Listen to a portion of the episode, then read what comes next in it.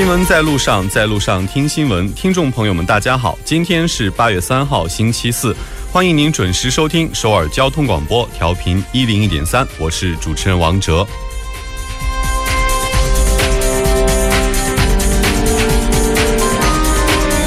韩国政府昨天推出史上最严房产限购政策，引发轩然大波。根据新政，实际上每户只能申请一次房贷。有人担心此举将会导致假离婚或者不进行婚姻申报等乱象出现。同时，严格限购还可能会让真正需要买房的人无法买房，最终导致房价全面飙升。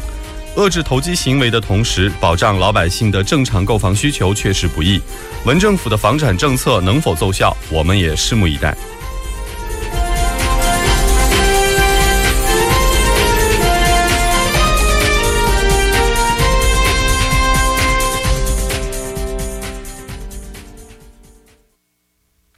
好的，首先为您介绍一下今天节目的主要内容。新闻在韩国，韩政府加强遏制投机性炒房，购房者唯恐贷款额度遭下调。李在镕当庭否认介入三星物产第一毛毛织合并案。新闻在中国，解放军报刊发表署名言论：中国领土主权绝不容侵犯。教育部强调减轻学生暑假作业负担，严禁违规补课。走进世界，特朗普签署制裁法案。美俄两国关系何去何从？欧盟两大监管机构迁出伦敦，欧洲各国展开强指大战。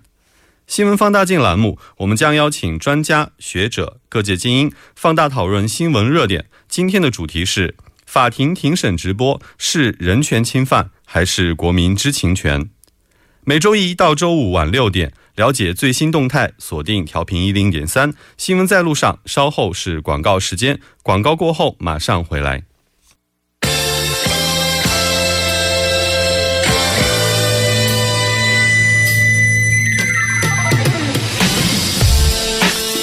新闻在韩国，带您快速了解当天的韩国主要资讯。接下来就连线至我们特约记者申海燕，申海燕记者你好。主播好，各位听众好。好的，非常高兴跟申海燕记者一起了解一下今天的韩国资讯。那么，我们今天的第一条新闻是什么？呃，第一条新闻是韩国政府出台了这个房地产的新政策后呢，购房者担心这个贷款额度会呃贷款的额度会受到影响的相关消息。好的，在昨天的新闻当中，其实我们也传达了这个韩政府的新的呃房地产政策，政策刚一公布就引起了很多的关注。那么，先让我们来了解一下银行方面的一些反馈。啊，好的。那昨天呢，韩国政府制定了这个房地产的新政策。那银行的相关人士呢，也表示说，昨天的这个新政策刚一公布呢，呃，今天的各大银行的这个咨询的窗口呢，就忙的是不可开交。那有很多的顾客呢，前来询问是否会因为这个政府下调居民购房抵押率和这个总负债偿还率，而导致这个无法进行贷款。那业界预测呢，这个新政策大概会从这个本月的中旬呢开始正式的实施，呃，因此呢，这个贷款的需求者呢很有可能会集中在这个新政策生效之前呢进行贷款。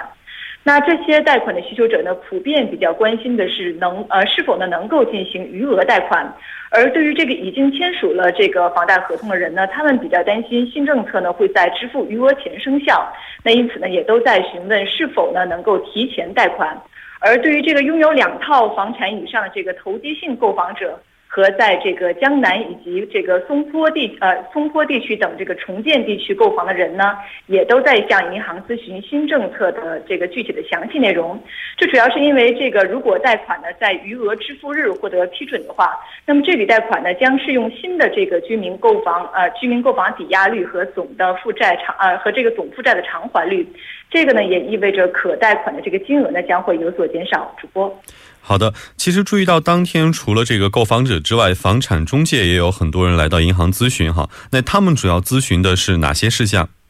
呃，据了解呢，这个房产中介的人呢，主要是在向银行咨询，当这个呃房地产交易减少时的一呃该如何去应对等这个相相应的这些对策。那银行的相关人士表示呢，咨询过过程中啊，经常会出现这个没有办法明确回答详细内容的这样一种情况。那比如说关于这个各种例外的条款，那即便是这个银行的营业点呢，向总行来咨询这部分内容，那总行呢其实也表示这呃这部分呢需要这个向国土交通部和这个金融委员会呃有一个就是需要他们的这样的一个权威的解释，因此呢也没有办法给出明确的答复。另外呢，呃，也已经有这个住房抵押贷款的有房者呢，如果以这个入住为目的，另外购买其他的房产，那这个时候呢，是否还呃是否还能够贷款呢，也不是很明确。因为如果这个以实际发生贷款的这个时间点为基准的话呢，那当这个重新贷款的时候呢，相当于已经偿还了之前已有的贷款，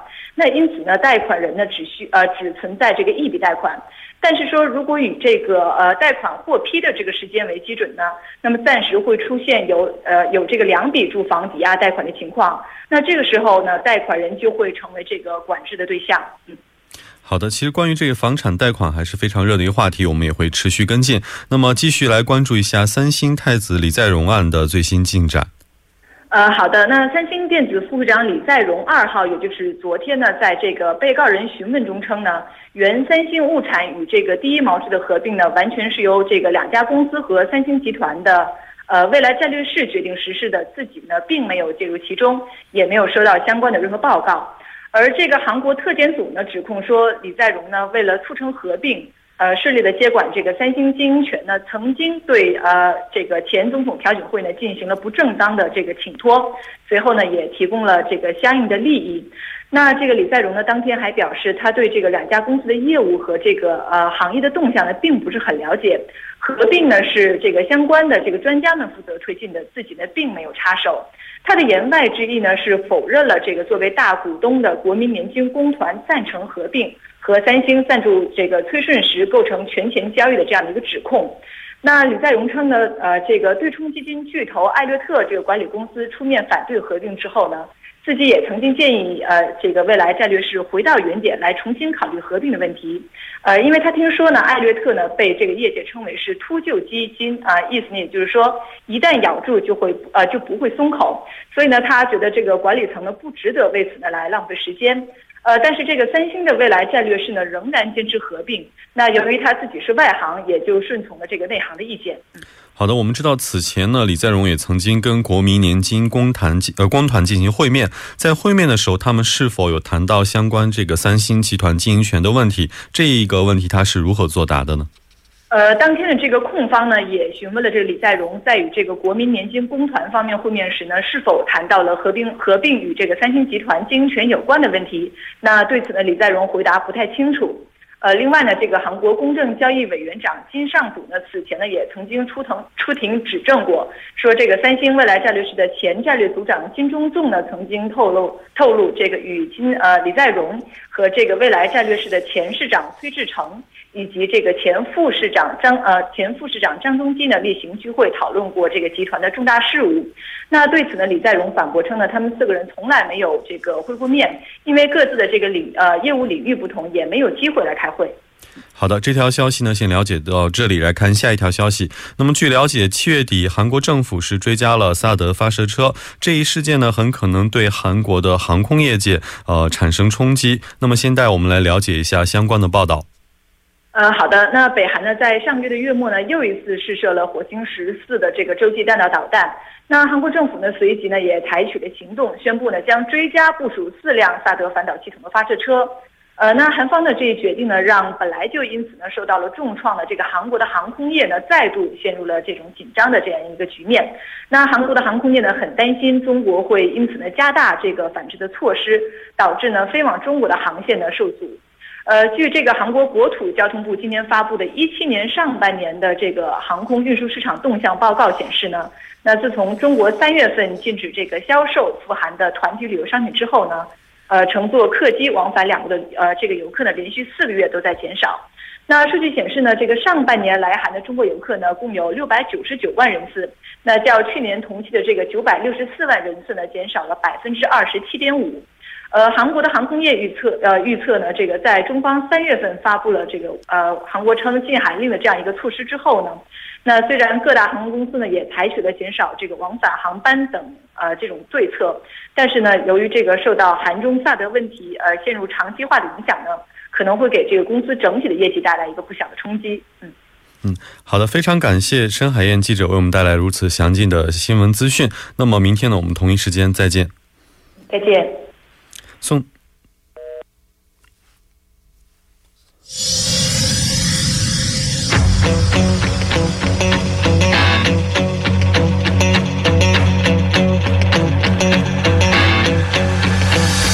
您现在收听的是《新闻在路上》。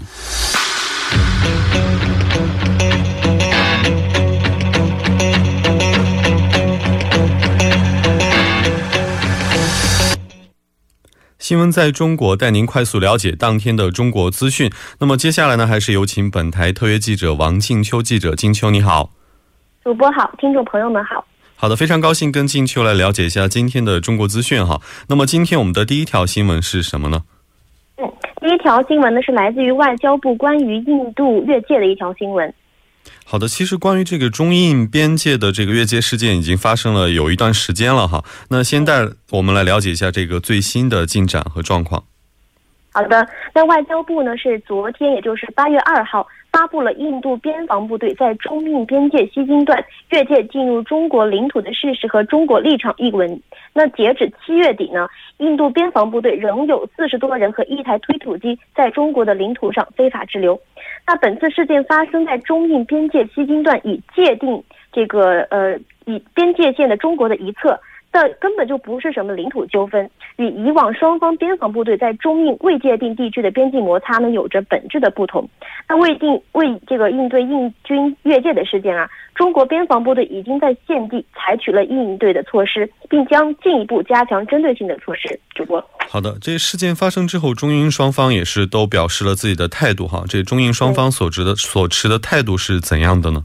嗯。那事件发生后呢？印方为其侵入中方领土行径炮制了各种站不住脚的理由啊，拒不纠正错误。那然而呢，谎言是终究无法自圆其说。印方有关说法在事实和法律面前是根本是毫无根据，根本就不能成立的。印方的这种恶劣的行为呢，不得不让爱好和平的人们保持高度的警惕。印方以所谓的安全关切为借口，非法越界侵入中国的领土，并以此要挟中方，这样的做法呢，不仅构成对地区和平稳定的重大挑战。更是被联合国宪章、国际基本法原则和国际关系基本准则所明确禁止的，不仅不会为任何一个这个国家主权这个主权国家所容忍呢，更不是中印两个邻国正常的相处之道。那中国政府在领土主权上是不会退让的，那任何国家都不应低估中方捍卫领土主权的决心。中方要求印方尊重历史界约的约定，立即撤回其边防部队所撤，并且彻底调查这个事情。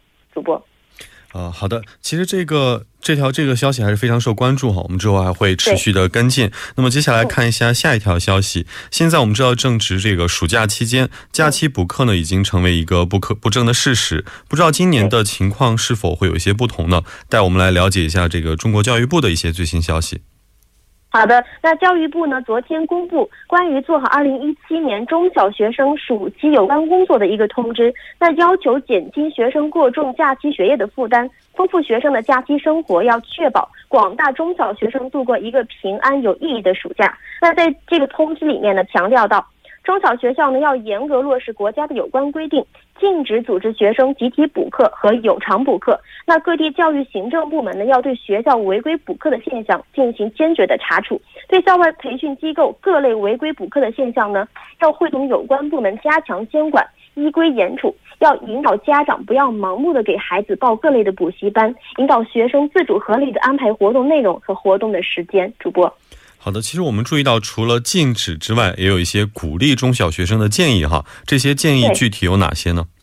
嗯，好的。那建议呢是要鼓励和引导中小学生利用暑期的时间就近开展社会实践的活动，引导学生参加农业生产、工业实训、公益劳动、志愿服务、家务劳动等体验的活动，还要引导学生呢深入社区、深入农村、深入生产一线。要向学生推荐一批富有教育意义、适合年龄特征的书籍，定向呢向学生开放这个图书馆以及阅览室和农村书屋等这些资源。要鼓励学生在暑期要积极参与各类科普教育活动和各类文体活动。那在这个通知里面呢，还有一个要求啊，是各地中小学校呢要教育学生自觉遵守有关规定，严于自律，文明绿色上网。那上网学习娱乐的时候呢？不登录、不浏览未成年人不宜的这个网站，要自觉抵制不良信息的危害，合理安排上网的时间，不要沉溺于网络、手机，要远离网游和手游，要通过家长、学校、家长会、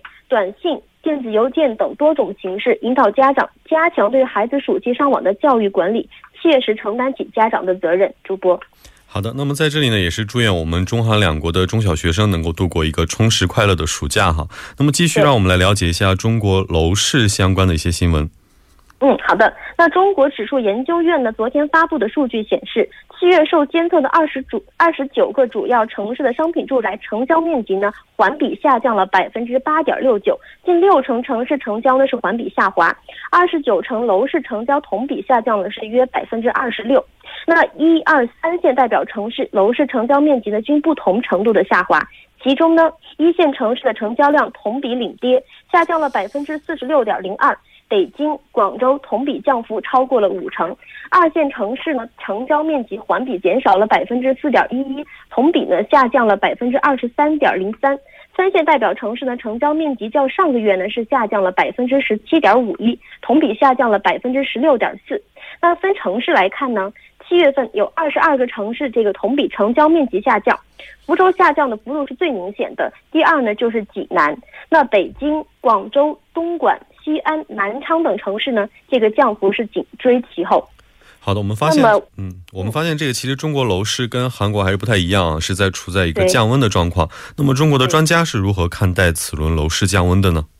嗯，好的，那这个专家分析呀，库存稳定，楼市降温，调控效果显现。不少一二线重点城市及部分一线城市的周边城市收紧楼市政策，限制交易，遏制投机，这样子呢，对中国的楼市健康发展是十分的有利的。那虽然目前的政策在楼市调控上起到了显著的效果，但建立长效的机制仍是最重要的目标。那而且呢，除了内部调控机制的建立，外部也需要有更多的金融政策、产业政策、财税政策来相配合。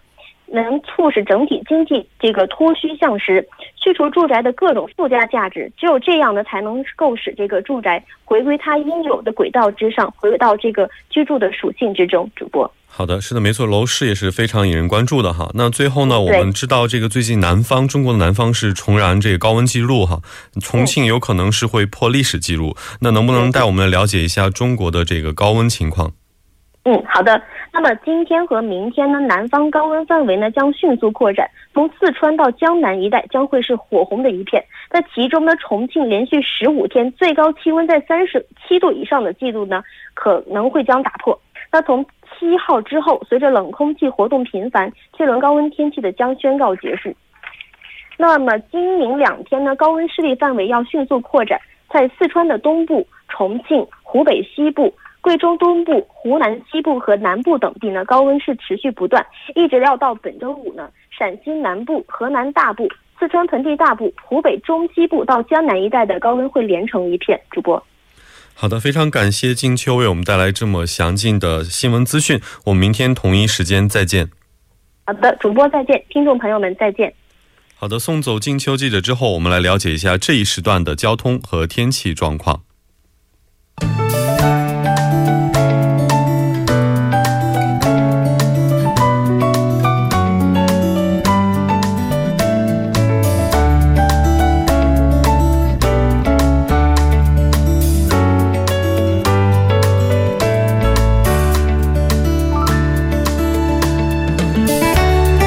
晚上好，今天是星期四，这里是由影月为大家带来今天的首尔市交通及天气情况。现在是晚间六点二十分，我们首先关注一条集会游行的通告。那在中路普信阁前有蜡烛集会的游行活动，那约有四百名的市民聚集，行进的路线是从普信阁到中路塔，再到安国洞交叉路，再到普。曹溪社最后回到普信阁，那大约一点三千米的路段将会利用一个车道行进，还望行驶以上路段的朋友们减速行驶。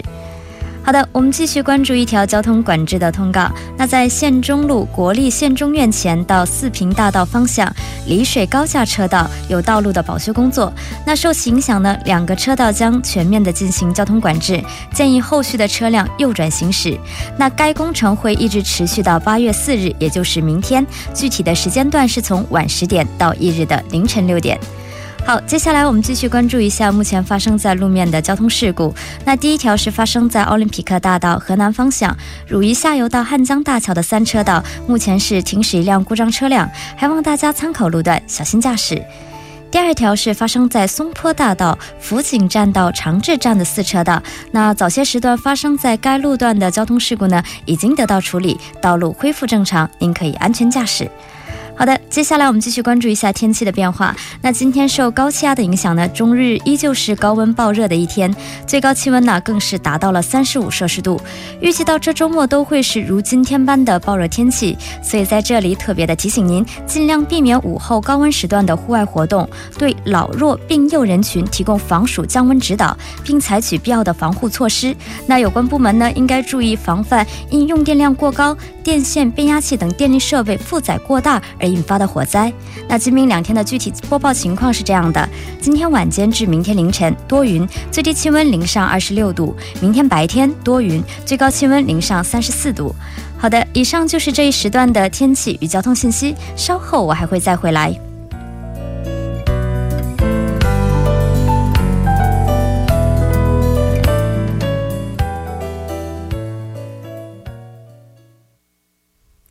现在时刻晚六点二十二分，这里是正在为您直播的 TBS EFM 调频一零一点三新闻在路上。那么接下来呢，就进入我们今天的听首尔栏目，为您传达首尔新闻。首先还是有请栏目嘉宾金勇，金勇你好，好，大家好，主持人好，好的，今天为我们带来的第一条消息是什么内容呢？好，第一条消息呢是首尔市呢将从今天开始啊到年末，针对首尔市内的这个大学生宿舍以及他的住宿情况呢进行一个调查。它主要是调查是否侵害了大学生的一些人权。它主要有。呃，大学生宿舍四十处，还有住啊寄宿型的住宿是六处，还有各个区的住宿是十三处，一共是五十九处啊。他会针对这些居住在这些地方的大学生进行一个问卷调查，然后呢，搜集一些侵害人权方面的一些案例，然后呢，其实目的就是为了避免这些宿舍方啊，他提出一些严格的规章制度，然后呢，以为了也是为了减少这个侵害到大学生人权的一个目的啊。他计划呢，明年会。制定出一些相关的人权准则。好的，其实我们知道，这大学生的住宿呢也是非常重要的哈，也希望通过这一活动能为我们大学生们创造一个更良好的住宿环境。那下一条消息是什么呢？好，第二条消息呢是跟这个嗯公立学校的教师啊有关的哈，就是首尔市的教育厅表示呢，二零一八年呢将公开招聘公立学校的老师一千零四十六名。哇，这招聘的人数还是挺多的哈。嗯，那么这次招聘的都是哪些科目的老师呢？这次招聘呢，除了原本一些的科目以外呢，就增加了更多的一些招聘科目，比如说一些保健、营养，还有一些专业商谈等等这样的。呃，具体的招聘时间呢，是幼儿园和小学呢，考试时间呃将在发布公告之后的下一个月的十四日。然后呢，初中和高中呢是在十月十三号之后，呃，才能知道具体的一些招聘的信息。好的，也希望听众朋友们如果希望成为学校教师的话呢，也会持续关注一下相关的信息哈。那么再来看一下今天的第三条信息。好，第三条消息呢是，自从这个首尔市提出了一个叫做啊共享城市首尔之后呢，呃，在一七年六月一号到十三日这几天呢，面向居住在首尔的两千五百名十九岁以上的成年男女啊，线上实施了一个叫做二零一七共享城市政策认知度的一个调查。哦，这个共享城市哈，跟时下这个共享经济、共有经济应该是非常有关的。那首尔市是从什么时候开始发表这个共享城市首尔宣言的呢？嗯，他最早呢是在二零一二年发表了这个宣言。他呢，其实最初呢是为了陆续的推出了一个呃共享汽车、共享停车场，还有就是工具租赁处，还有滴铃铃等这样的多项的共享项目哈。他是推动了这个结果呢，就是让市民们对这个共享政策的认知度和满意度非常的高。据说呢。公共自行车叮铃铃的呃是在这个共享政策当中呢，认知度和排呃满意度都非常的高。对，其实我发现现在首尔街头的这个叮铃铃公共自行车也是越来越多了哈。嗯，哦，那其实这各项政策的排名当中，自行车是最高，那其次的这个排名都是怎样的？呃，首先我们看一下这个认知度的排名哈，认知度排名第一的就是公共自行车，它达到了百分之九十三点六，还有就是共享汽车是百分之八十八点八，还有就是共享停车场，还有就是房屋共享、共享儿童用品等等。再看看一下这个满意度的排行啊，第一个还是公共自行车，第二个就是工具的租赁处，第三个就是共享汽车与共享儿童用品，还有就是公共设施的开放，还有就是公共停车场。哎，其实我发现这个。挺意外的哈，我们只知道这公共自行车、共享自行车，也听过共享汽车，但后边发现还有一些共享停车场、共享房屋、共享儿童用品，这共享经济还是无处不在哈。嗯，对。那这大家对这共享经济的服务满意吗？对，这个满意程度非常的高哈。就拿这个叮叮铃来说哈，它这个是主要是人群是二十到三十岁的年龄段使用者是非常的多，它是占到了百分之七十三点五。而且呢，民众评价叮铃铃和地铁啊、公交车等公共交通的连接性非常的高，而且大幅度提高了城市内的移动的这个便利性。而且呢，使用者的满意度也达到了百分之九十一点一，而且位居所有共享项目的满那个之首啊。刚才也提到了，而且其实人们也说啊，就是市民们使用这个共享服务的主要原因有很多啊。第一个其实就是价格低廉、经济实惠，然后第二个就是不受时间的限制，使用起来方便。其实我是为了让市民们可以在日常生活当中啊更贴近共享政策啊，正在努力的推广这些一些项目。此外呢，也计划呢持续为共享企业和团体提供一些支援和宣传，就让市民们能够更加体验到更多的这个共享政策了。对，我发现其实共享政策当中很多都是因为，比如说我们平时不方便购买，或者方购买之后呢不方便保管的一些物品，对，这样通过一个共享，可能让它提高自己的利用效率。不知道金庸作家有没有用过这方面的共享自行车之类？我一直是想使用这个共享自行车的哈，但是我本人是自己是骑行爱好者，所以骑行的时候呢也会有自己的自行车，所以一直没有机会去使用。哇，我其实也挺想用一下这共享自行车哈。今天下班之后呢，就去试一下。嗯，好的，到这里呢，非常感谢金勇为我们带来今天的首尔消息。听首尔栏目呢，到这里就结束了。嗯，到这里呢，新闻在路上第一步就结束了。第一部分结束之前，介绍一下节目的收听方式。您可以打开收音机调频一零点三，也可以登录到我们的官方网站 www 点 tbs 点 s o 点 kr。您也可以在 YouTube 上搜索 TBS EFM 听取 Live Streaming。稍事休息，半点之后马上回来。